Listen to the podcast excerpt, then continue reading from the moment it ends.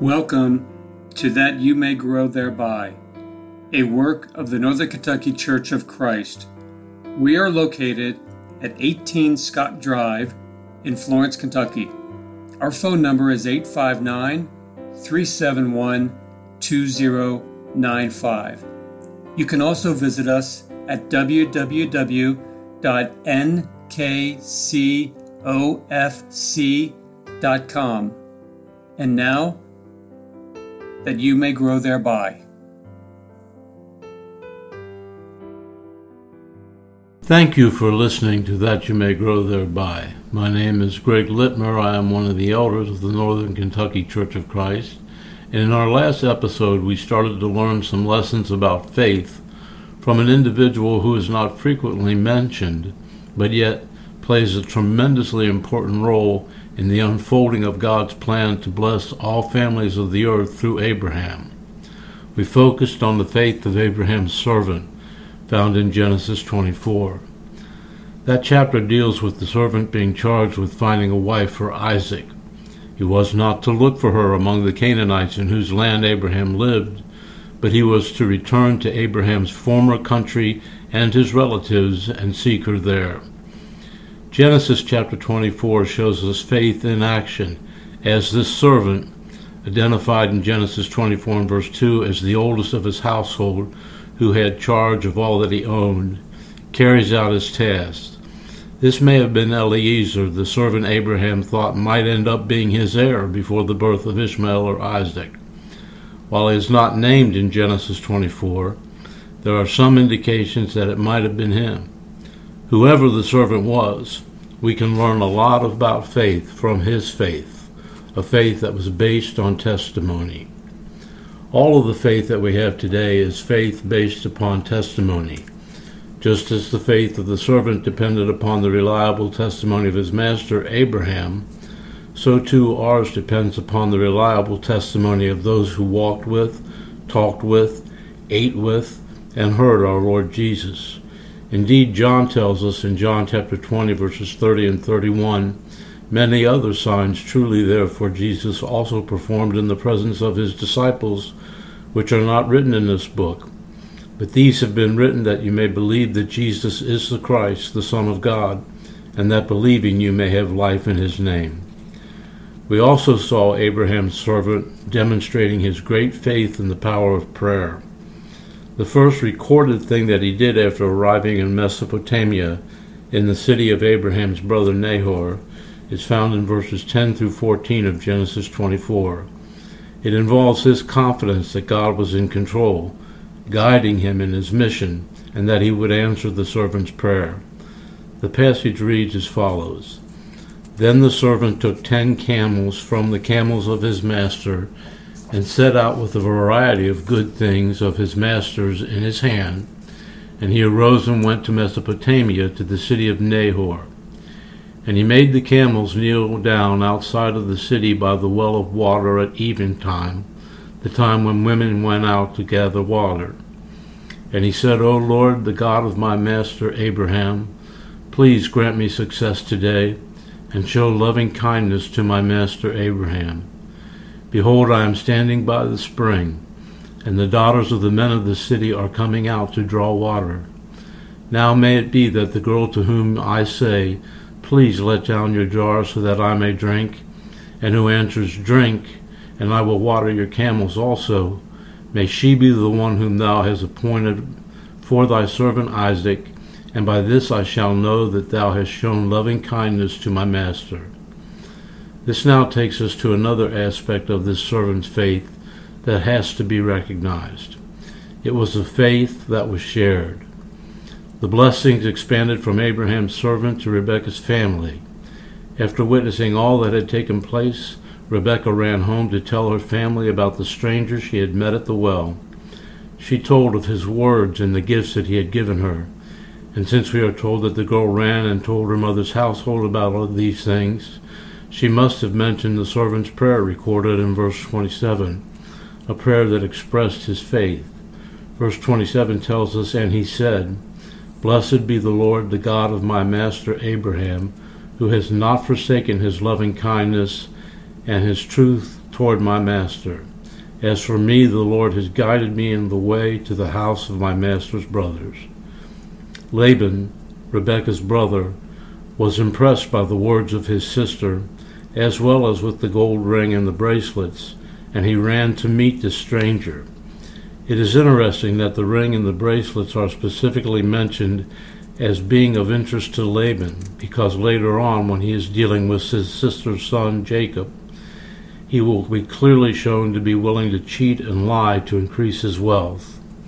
For right now, however, he acted as the gracious host, with verse 31 and 32 of Genesis 24 telling us, And he said, Come in, blessed of the Lord. Why do you stand outside, since I have prepared the house and a place for the camels? So the man entered the house. Then Laban unloaded the camels, and he gave straw and feed to the camels, and water to wash his feet and the feet of the men who were with him. This servant, the oldest of Abraham's household, and the chief of his affairs, was so conscientious about completing his mission that he would not even eat before he had explained his reason for being there. Let's pick up in verse 33 and read through verse 49 as we note the details of his mission given and at the same time the sharing of his faith as exhibited in the details. It's a wonderful story. The passage says, But when food was set before him to eat, he said, I will not eat until I have told my business. And he said, Speak on.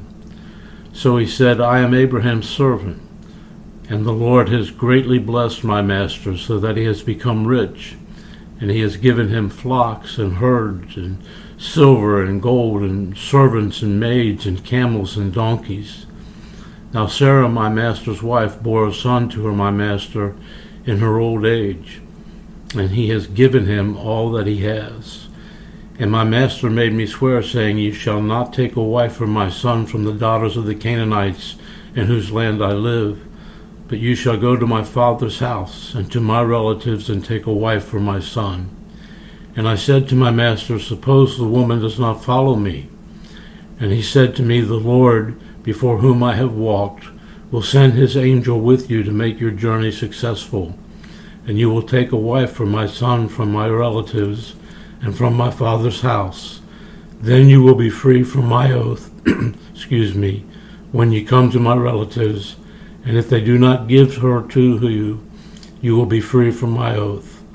So I came today to the spring and said, O Lord, the God of my master Abraham, if now thou wilt make my journey on which I go successful, behold, I am standing by the spring, and it may be that the maiden who comes out to draw, and to whom I say, Please let me drink a little water from your jar, and she will say to me, You drink, and I will draw for your camels also. Let her be the woman whom the Lord has appointed for my master's son. Before I had finished speaking in my heart, behold, Rebekah came out with a jar on her shoulder and went down to the spring and drew. And I said to her, Please let me drink.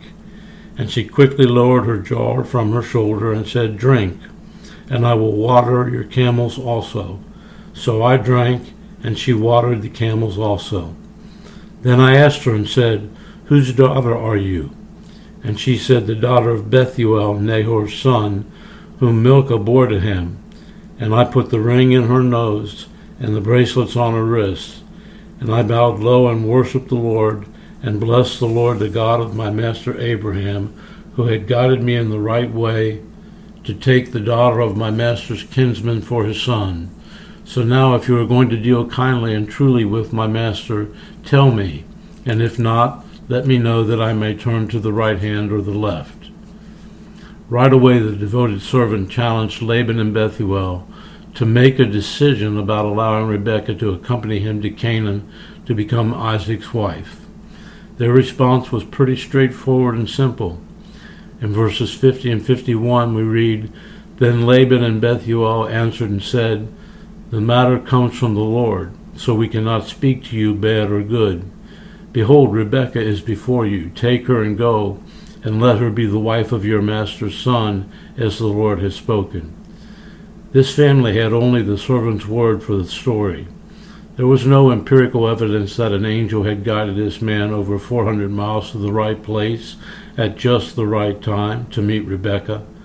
Nevertheless, when Laban and Bethuel agreed to allow Rebekah to travel to Canaan and marry Isaac, those two professed conviction that the matter comes from the Lord, as we saw in verse 50. The message of this servant rang true because he certainly had nothing to gain by lying to Rebekah's family. When asked, Will you go with this man? Rebekah said, I will go. Verses 61 through 67 shows us the completion of this man of faith's mission. We read, Then Rebekah arose with her maids, and they mounted the camels and followed the man. So the servant took Rebekah and departed. Now Isaac had come from going to Beer-lahai-roi, for he was living in the Negev. And Isaac went out to meditate in the field toward evening. And he lifted up his eyes and looked, and behold, camels were coming. And Rebekah lifted up her eyes, and when she saw Isaac, she dismounted from the camel. And she said to the servant, Who is that man walking in the field to meet us? And the servant said, He is my master. Then she took her veil and covered herself. And the servant told Isaac all the things that he had done. Then Isaac brought her into her mother Sarah's tent, and he took Rebekah, and she became his wife, and he loved her. Thus Isaac was comforted after his mother's death. Thus the lives of Isaac and Rebekah were profoundly changed through the actions of faithful Abraham and his faithful servant. What happened with them continued the unfolding of God's plan and ultimately changed history. Indeed, any message from God, just like this message delivered by the servant, has the power to touch people's hearts and change their lives, and in so doing, even history. And why wouldn't it? Consider Paul's words found in 1 Corinthians 1 21 through 25. He told us, For since in the wisdom of God, the world through its wisdom did not come to know God, God was well pleased through the foolishness of the message preached to save those who believe. For indeed Jews ask for signs, and Greeks seek for wisdom, but we preach Christ crucified. To the Jews a stumbling block, and to the Gentiles foolishness. But to those who are called, both Jews and Greeks, Christ the power of God and the wisdom of God. Because the foolishness of God is wiser than men, and the weakness of God is stronger than men. Before making a few closing remarks, I do want to comment upon the faith of Rebekah. She's not listed by name among the great heroes of faith in Hebrews 11, but she could fit in that category for several reasons. Just to name a few, she stepped out by faith to go to Canaan, just as Abraham had done many years earlier. She did not take her family with her. As difficult as it must have been, she left them behind. It took great faith and courage to do what Rebekah did. Not only was she willing to leave everything that she did, but she did so without delaying. She must have had faith in the servant's testimony about Abraham's call to leave Mesopotamia and go to Canaan, and the need to find a wife for his son from among his relatives. The Bible is filled with courageous acts by faithful women, and this is one of them. Now, in conclusion, just as the servant's testimony rang true with nothing to be gained by him by lying, that is precisely why the testimony concerning the life, death, and resurrection of Jesus was so powerful in the first century. It rang true. There was an empty tomb that could not and cannot be explained. Anyone who denies the historical reality of Jesus and the events recorded in Scripture concerning him must explain why the apostles and other eyewitnesses continued to preach the gospel message in spite of opposition and severe persecution.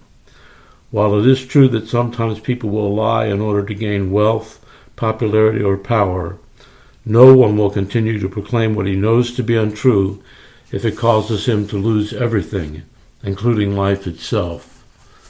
Think of Paul's testimony and his fearless presentation of it. He had seen Jesus alive on the road to Damascus.